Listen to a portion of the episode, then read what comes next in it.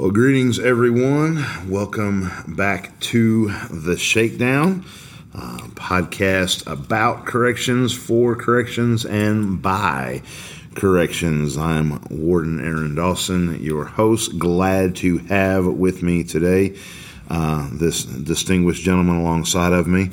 Um, if you're listening and not watching, you're just going to have to take my word for it. Uh, but but anyway, um, I, I heard yesterday that I had a face for radio, so we apparently make a phenomenal duo. Uh, but anyway, Mister Sean Stewart, uh, retired from the Pima County uh, Sheriff's Office, served as a captain uh, there. Um, he and I met at Elite Academy officially. Um, and from my perspective, uh, hit it off pretty quick after that. And And uh, so even though I've I've known the gentleman officially less than uh, a year, uh, consider him a great friend as well as a expert in the field. That's quite a setup. So uh, anything you say after that's going to have to be brilliant. But anyway, wanted to get uh, started. One of the things we talked about at Elite was uh, doing a series on uh, surviving the mental chess game in jails. I know we talked about officer survival uh, a few weeks ago. And uh, kind of a, building on and expanding that, that so much of corrections is uh, perceived as physical. But reality is that there's a whole lot more of it that is mental. And so when we think about our job as corrections professionals and interacting with these inmates and, and interacting with the staff as well, we need to realize most of the human race is going to operate with a survival mindset. We're going to use whatever tools we have available um, to make things work to our advantage. I mean, that's that's human nature. And so when we talk about this, get into this, um, when we think about the inmates, what's available to them? Well, the truth of the matter is, if they want to try to intimidate, they want to try to use force, they want to try to threaten, they can, and some will. Um, but there's a few in there, a few inmates that have enough common sense to realize that's going to bring some dire consequences with it. So they're probably not going to go uh, go about it that way. That leaves mind games. Uh, that leaves the psychological, if you will, pressure uh, or force. And most often, I know in my experience, Sean, and based on our conversations, yours the same way, that begins with contraband. Well, well I, I would say it begins even even just a, a little bit before that. Okay. And just remember, the inmates are always sizing you up. Right. So they're looking for that officer that they think they can set up and fish to do things for them. Right. So a lot of times, how you carry yourself in the facility is going to deter inmates from trying to fish you or set you up to do things. Yeah. You know, it, it, it can be something as simple as polishing the brass on, on your Sam Brown belt, polishing your boots, you know, looking like there's no chink in your armor. Right. So when when you're getting when you're getting dressed up to go to work every day, remember you're not doing that because the sheriff wants you to look sharp, even though that, that that's a fact. True statement. That's the first step in protecting yourself from inmate manipulation. Right. Is to carry yourself and and to to to project that image. There's no chinks in this armor. Move yeah. on to the next person. Right. Find the weak link somewhere else. Yes. I'm yes. not your weak link. Right. And, and it's funny to me when we think about, we talk about, uh, especially contraband and things of that nature, that, of course, um, you know, most people have heard the, the Downing the Duck right. uh, story. And by the way, if you have not researched that, I, Google that. Uh, phenomenal, phenomenal story. Um, true story, true account. Um But how simple it starts when it, you know they, the contraband they want you to provide for them. Really, it's it's not going to be anything earth-shatteringly important. You know, stick of gum, pencil, pen, because those inmate pens are absolutely annoying. Um, well, so, sometimes you know that that game even starts simpler than that. A lot of times, and I've seen this game play out. I know it, they attempted to play it on me. I've seen it play out with my officers, and that's why I would always teach them this game. Jails are full of people from your community. Right. And I can guarantee you, in your jail right now is somebody that knows you from high school. Right. Yeah. And the inmates talk. So what they'll do is, is they'll try and create a rapport, like, hey, you went to this high school. And, and they're gonna and they're gonna try and soften how you view them. They want yeah. they want the officer to view them as not not a detainee or an inmate that's yes. in their facility, but I'm okay. I'm an okay guy. Right. And, and and then then they'll start. Another another way that the inmates will set something up. It really, and, and it usually works with newer officers because we're all nervous when we first start, right? Absolutely. Um, we're not comfortable in our skin yet. We don't. Yeah. We don't understand how all this is working. We've already gone through the academy. We we've had our on-the-job training, and now we're on our own. Yeah. And let's face it, um, it takes probably about six months before I believe a new officer is comfortable in their skin and right. they're confident in the job they're doing. Yeah. Yeah. Re- regardless of how much training. It takes that time frame. Yeah. So you're in a housing unit, and they'll usually get an inmate of a, of another race. Let's say an African American male. If you're a Caucasian inmate, uh, a Caucasian officer. If you're an African American officer, then they're going to get a Caucasian inmate. Right. Because believe it or not, I don't care what what race or gang an inmate may or may not belong to inside your facility. They will help each other out to get over on staff. Oh, sure. So, you're in your housing unit. This inmate is giving you a hard time. And like I said, it's usually somebody of a different race. And he's giving you a hard time. He's giving you a hard time. And then somebody comes up and says, hey, inmate Smith, knock it off, man. You know? Yeah. We, and, then the inmate, and then the inmate who did that will turn to you and say, don't worry. You know, we got your back in here. We'll take care of this. Right, yeah. And, and and then the officer stops to starts to drop their guard. And then that leads to, hey, you know, I helped you out the other day. They they won't sell Easy Rider magazine in, in, in the commissary. Can you bring me an Easy Rider magazine? It's harmless. It's, it's harmless. Yeah, yeah. And the officer does it. Or, hey, I forgot to mail this out, and I really need to talk to my mom, and the mail's slow here. Can you mail this outside the facility for me? Uh-huh. And an officer goes out and mails. And what I used to tell the officers, look, if you got fished at that simple stage, tell your supervisor. Sure. Tell you, sure. Because it's going to lead to the next thing. Right. That, that can you bring me an Easy Rider magazine is going to turn into, can now can you bring me colored pencils so I can draw? And then it's going to go, you know what, can you go by my house and pick this up from my spouse? Sure. And now there's stuff, now you're bringing in some dangerous contraband because there's right. stuff secreted in there. Absolutely. And then when they get you hooked, they're going to pressure you from because of all the things you had done leading up to that point and just point blank tell you, now you're going to bring me dope. Right.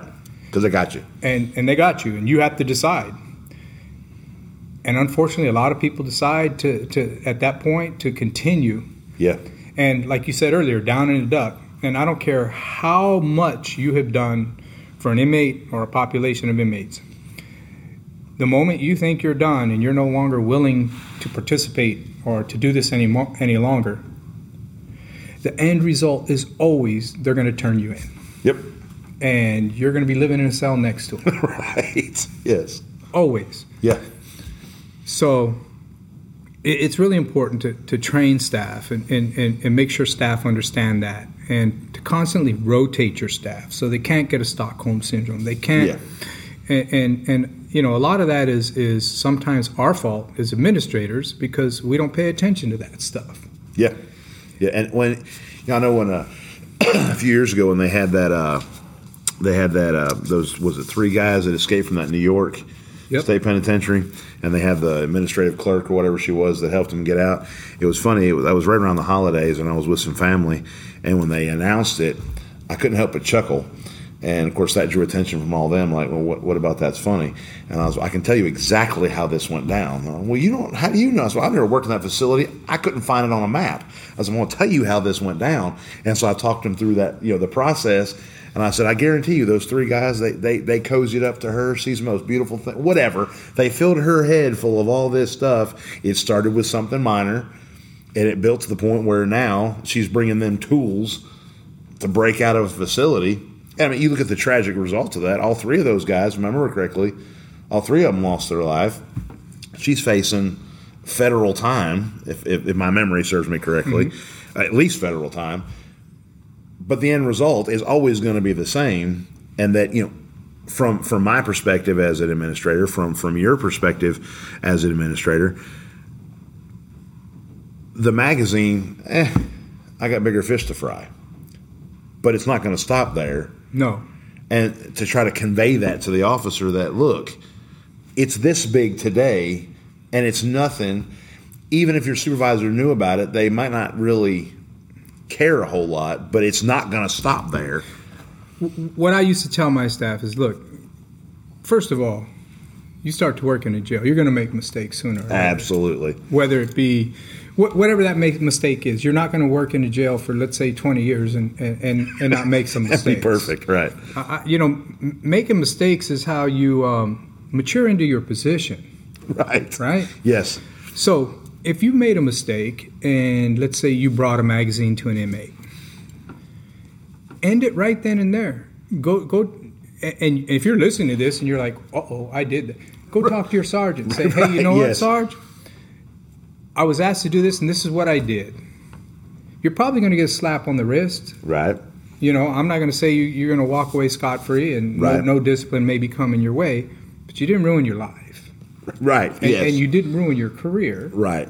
And it's a lot easier. And then when the inmate tries to take it to the next step, and, and he's like, well, if you don't do this, this is what I'm going to do, you can laugh at him and say, well, I already done it. I told the sergeant. That's right, yes. I told on myself. I've ar- I've already done it. Yeah. And then and then you avoid the bigger issues. And then obviously, if if that takes place, obviously they're not going to mess with you anymore. They're going to move on to the next guy right. or gal. Right, because they're not, yeah, because yeah. they know that you're not going to play and you're not going to hide it from you. I, I tell uh, the, the newer officers, you know, I tell them all the time, um, you know, if you mess up, when you mess up, be honest about it. Come tell me, because now it's a training issue.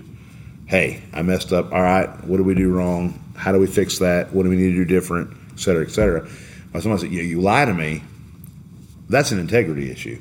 Right. Now I can't trust you, and there's a good chance that your life will be in my hands or vice versa. And if I can't trust you, I don't want to look over my shoulder if I'm having to deal with something and see you coming and thinking, I'm up the creek, because I can't trust this individual. You know, there has got to be that mutual trust and that communication of, hey, look, I messed it up. Yes. It was something small. It was something simple, but still, I want to be transparent. I want to be obvious. I want to be clear about it. And, I, you know, I'll tell you from a promotion standpoint, you know, if if I'm considering two people for a promotion and they're they're even as far as experience, whatever, but this guy over here, he's made some mistakes, but he's learned from them. He's been upfront with me about it. He's he's manned up or womaned up, as the case may be, and and was, you know, hey, and he he grew. They grew, and I've got this other person that, okay, they're a great officer. They've but their career is perfect. Well, reality tells me that can't happen. Nobody's career is perfect. So nobody's nobody's career is perfect, right? And I, I know where you're going with that. And I used to look back and an executive review, and yes. you're right, everything's equal. And to say both of them been here ten years, I, I I was always perplexed when looking at that file and going, how did you work here ten years? Sure. Yes. And, and there is no corrective action right taken that that is in your file. So to to say. And a lot of times officers think because they, you know, they got corrective action, it's going to be detrimental to them. I never looked at it like it was detrimental. Now, if I open the file and there's, let's say, corrective action for showing up late. There's corrective action again, showing up late. Right, correct? Right, yes. You made a mistake. Just don't make it twice. Right, it's, yes. It's, it's, it's that simple. Yeah. And, and, you know, you've heard me before. I like to say we don't lose, we learn. Right. Right. We don't, we don't lose, we learn. Awesome. And, you know, it, when we find, uh, another twist on this, talking about contraband, when we find contraband, the temptation to, you know, I'm doing a search, I'm going through this guy's cell, I find something, I didn't bring it to him, but I find it. Mm-hmm. The inmate, hey, man, just look, it's not that big of a deal, just leave it alone. The temptation to, I don't want to argue with this idiot. I don't want to deal with him the rest of the night or the rest of my shift, whatever the case. Leaving it there and going on, same thing applies. If I see it and I leave it, I mean, it's not as bad as I brought it in. But essentially, I'm facilitating, and I just communicated to him, that's okay. I, I, I'll tell you a story. And I can tell you right now, if I ever got arrested and I was an inmate, I would always have a shank, but you'd never know it, and you, it would be in plain sight, and you just would, you would never think of it as a shank. I would get my hand on an officer's big pen. Yeah. And if I ever, if they're doing a shakedown on my cell and they find that pen, I'm not facing criminal charges. Absolutely. I'm going to get an in-house write-up because I had an officer's pen. Right. But I can guarantee you that was going to be a shank. Mm-hmm. And, you know, sometimes inmates are smart. That's what I would have done. That would have been my shank. Sure. And it would have been in plain sight. That was my whole intent to have it. Right. But it's just a C O's pen. It's just a pen. It's just it's a pen. A, it's totally harmless. So a lot of times you look at something and it's harmless, it's not really harmless. Right. Yeah. You know, the inmates are very good at playing mental chess. um, if you watch, if you look at your inmates in your housing units, they love to play chess. Yeah. And they start to learn how to think like being a chess player, and, and they apply that. A lot of times what you see is what the inmate intended for you to see. Right. But it, something else is going on over here. Mm-hmm. Or they're, an inmate is always thinking three moves down the road. Right.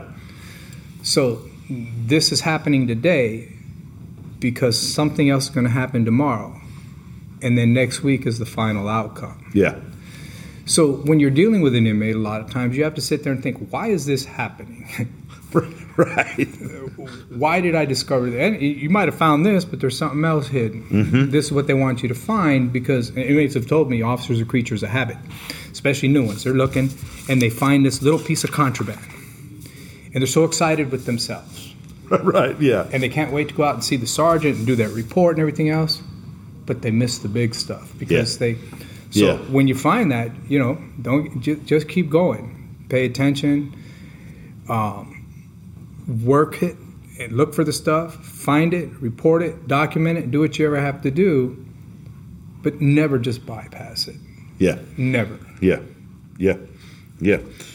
All right, guys, we're we're out of time on, on this one, um, but uh, hopefully we gave you some some things to think about, things to process, and as, as Sean said, the point is, is that we all grow. It doesn't matter how long you've been at it, no matter what level uh, of, of the hierarchy, if you will, that you are.